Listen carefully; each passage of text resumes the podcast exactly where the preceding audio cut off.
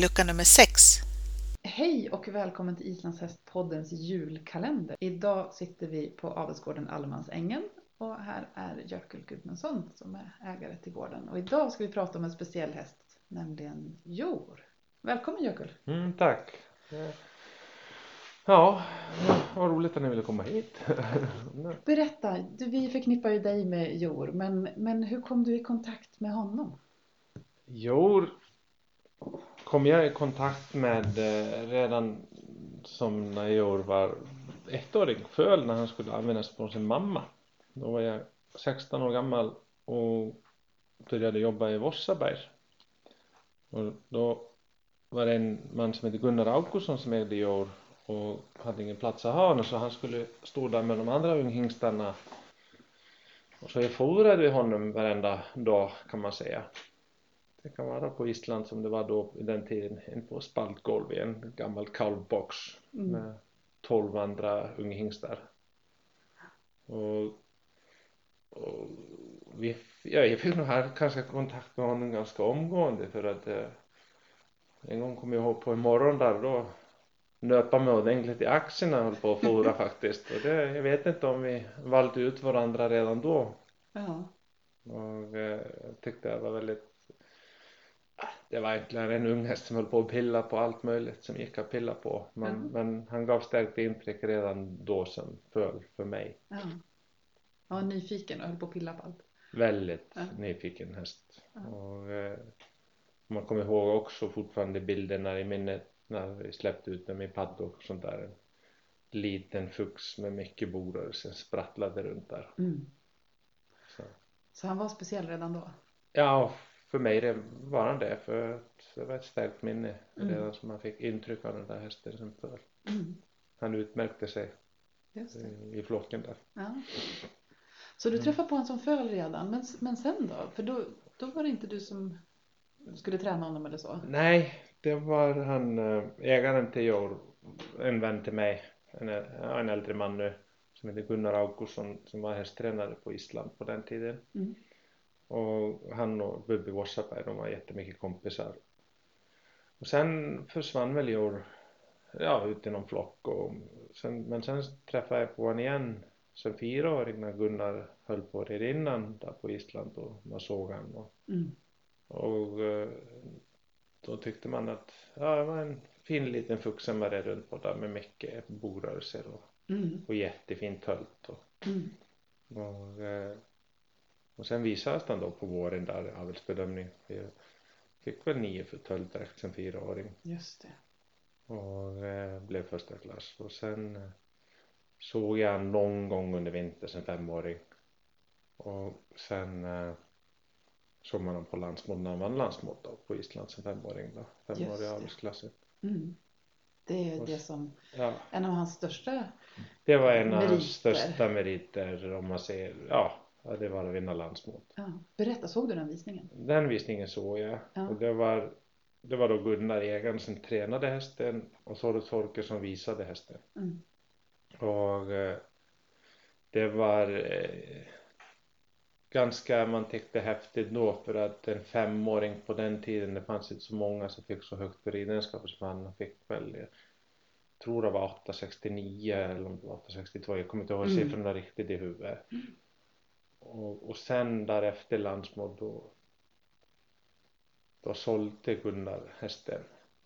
Ja, en häst som betydde mycket för honom och sålde han då till eh, Rosaräktarsamband Island då som är eh, höll på då mycket med hingstationen i Gunnarsholt på den tiden. Just det. Ska du berätta vad det är för någonting? Ja, Det var kan man säga lite avelsråd och som har- Rosaräktarsamband Island det är egentligen bönderna i Jordbruksverket kan man säga på ett sätt som man körde fram att vidare utveckla aveln på Island Mm. och då samlade de dit bra hingstar som åkte runt både till norra och södra Island och betäckte. Just det. Så han bedömdes liksom vara en bra avelshäst, Ja. värd att satsa Ja. på. Och, och sen eh, fick han nog en del ston där efter landsmått. Och sen visades den om igen när det var fjolårsmått. Då tror jag han var sju år. Mm. Och då höjde han exteriören. Han hade alltid exteriör bara på 794 eller något sånt där först sen 4 och 5 var det Mm. höjde han till 814. Sänkte lite ridegenskaperna till 857. Mm. När var det här? När är han född? Han är född 89 89. måste han vara född. Ja, så var 90 mitten träffade jag på. 90-talet. Ja, det var 94 lands mot jag tror fjolårs mot 96 kan Ja, det ha varit. Som okej. han också vann, men han vann inte det. Men, eh, men var ändå ja, bra bedömt då. Mm. Och sen eh, åkte han, var han i, på norra Island därefter. Och sen bestämdes det på Island. Sen ja, det sjönk. eh, Ibland oavsett om hästar vinner, det är mycket diskussioner om hästar och sånt också på Island. Och då sjönk det här att betäcka med honom. Då bestämde han för att sälja honom. Och då kom han till Sverige. Mm. Jag tror det var 98. Okej. Då var det en familj som köpte de här Agneta och Håkan Idner som bodde då nere på och Mm. hade Musö islandshästar. Mm. Och sen eh, kom jag i kontakt med Jor igen då när jag efter jag flyttade till Sverige då hösten 98. Men eh, år 2000 då ringer Agneta till mig och, och är hästar som hon vill få inredda och ja, hon hade blivit rekommenderad på Island att vända sig till oss och då säger jag jo, det, det går bra. Hon skickade Mm. några hästar till oss på träning och sen eh, våren 2001 då kom Jor till oss Just det. igen. Eller ja, igen, ja. Sen Ja, han var ett år och, och, och sen kom han till oss och då ägde de Jor. Men sen 2004 då då eh, ville de avveckla och häst, hästeriet fall minska på det och erbjöd oss att köpa sin avel då. Mm. Och, då, och så, då köpte vi deras avel, ston och alla unghästar och jord. Och Joel också. Ja. Så Och- då kom ni i kontakt igen? Ja, Ja. och på helt och hållet. Och då hade han stått hos oss sedan 2001 Just också. det. Ja. Och, eh, så det är en, ja. Så då tränade du honom och red honom och Ja, ja sen, sen 2001 red jag honom och, och jag var ute och tävlade lite med han och det som var med Georg på där runt Fjordnesmått på Island då, då hade han en skada Mm, okej. och han hade en eh, en senskada på, på korsbandsfästet Mm. och när jag höll igång han här hemma och sånt där och det höll på att spöka lite till och från ibland så han funkade aldrig riktigt ut som, som det var till exempel när jag provade han där hemma på Island som femåring Mm. någon gång och sen det var inte, det var han, han, han skitade det här lite grann Mm. men men jag tävlade han och eh, var väl med han på SM i Vången jag var i någon final där Mm.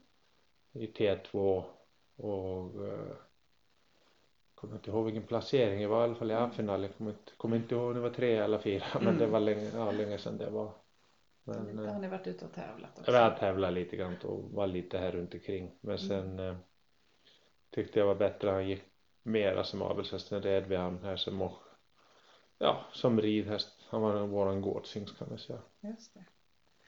För här i Sverige så är han väl kanske mest känd som avelshäst.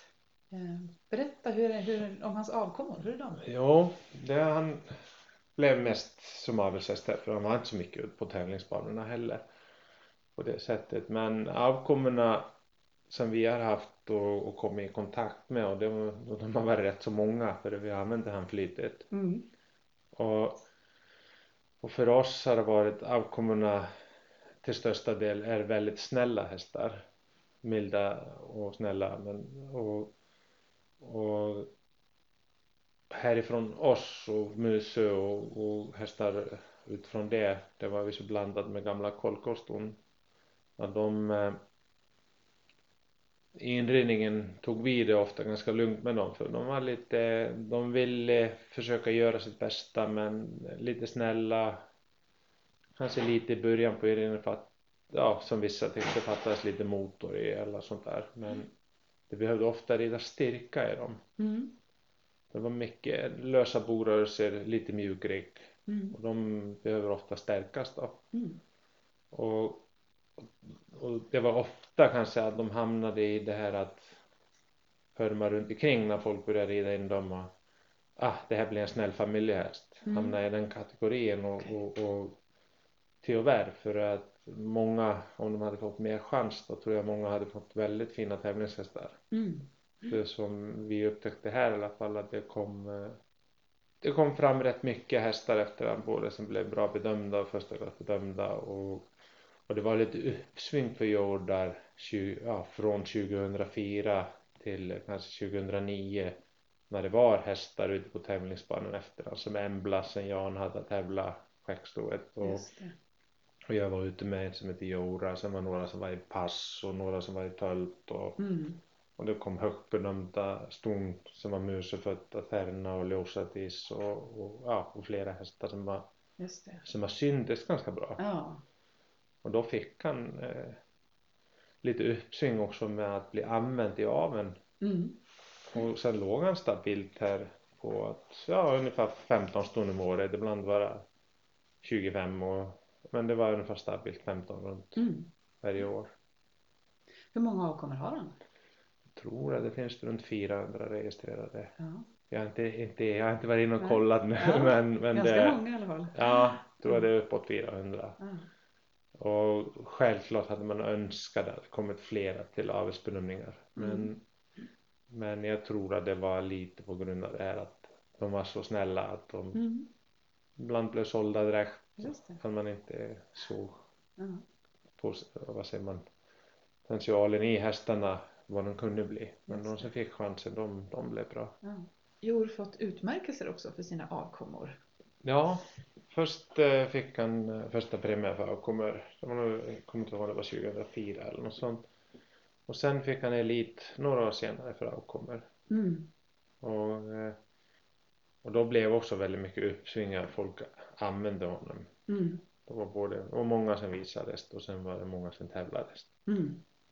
Det, Och elit för avkommor för en hingst, vad innebär det? Vad behöver man göra för att få elitutmärkelse? då måste de ha ett visst eh, blubb Mm.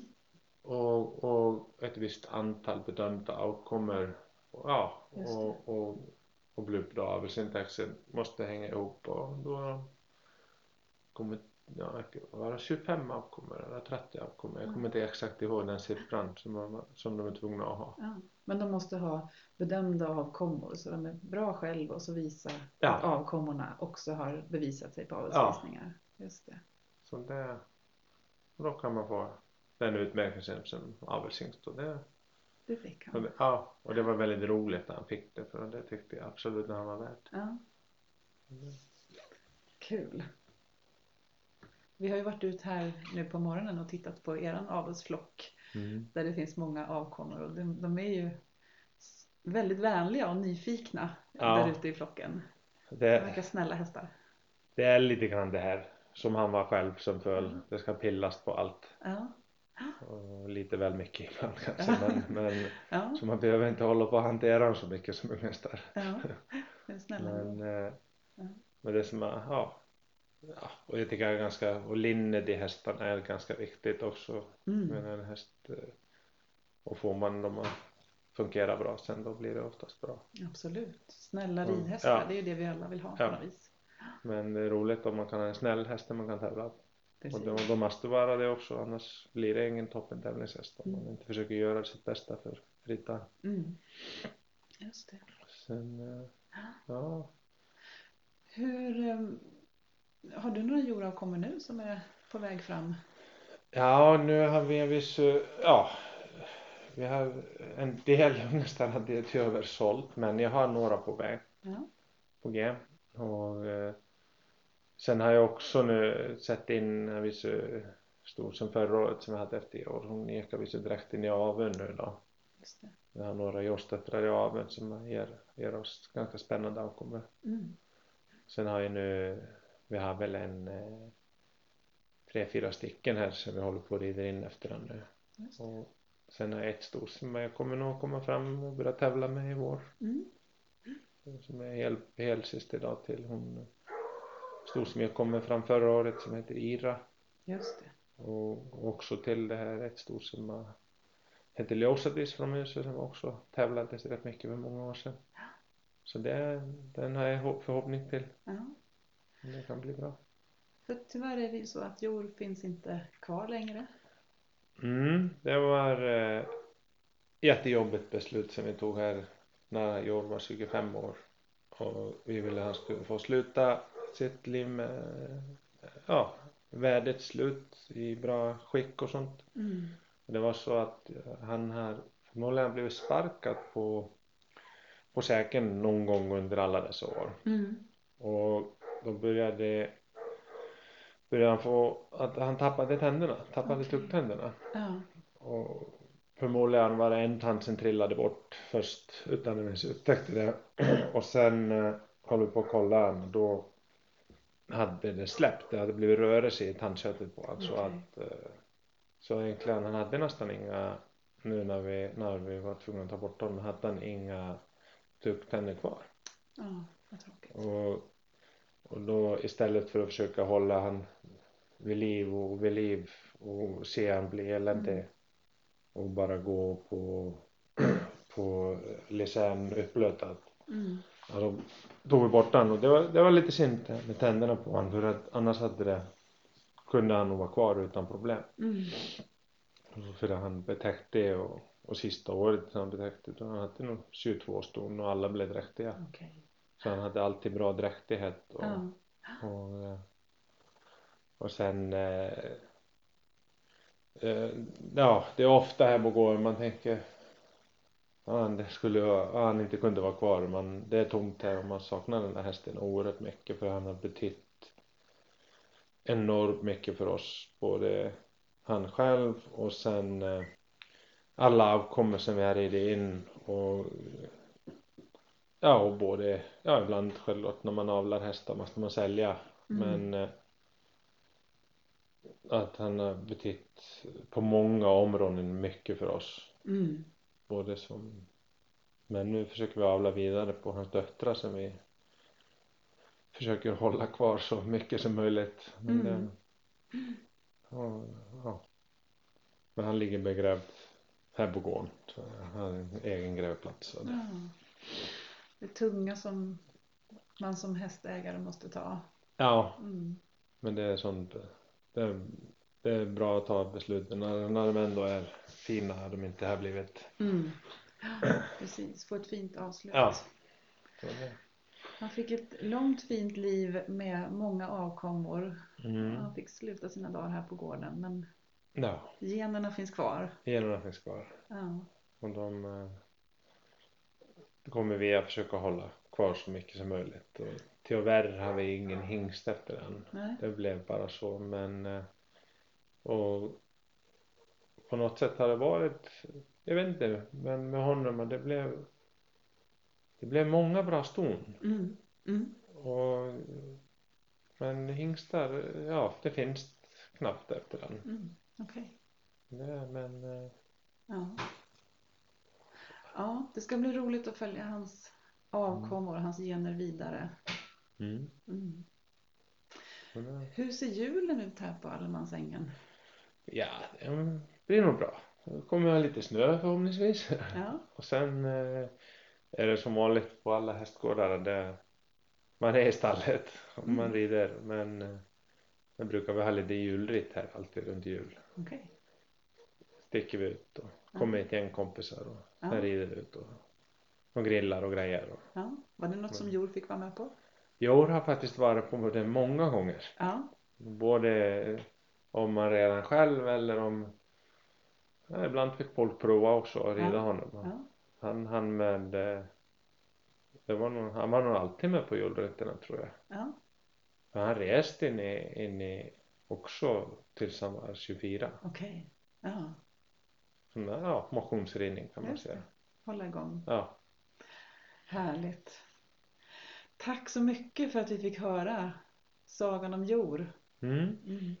Ja. Vi önskar er en Ja. god jul. ja, detsamma. Ja, roligt att ni kom. Tack så mycket. Ja, tack. Hej då. Hej då, hej då.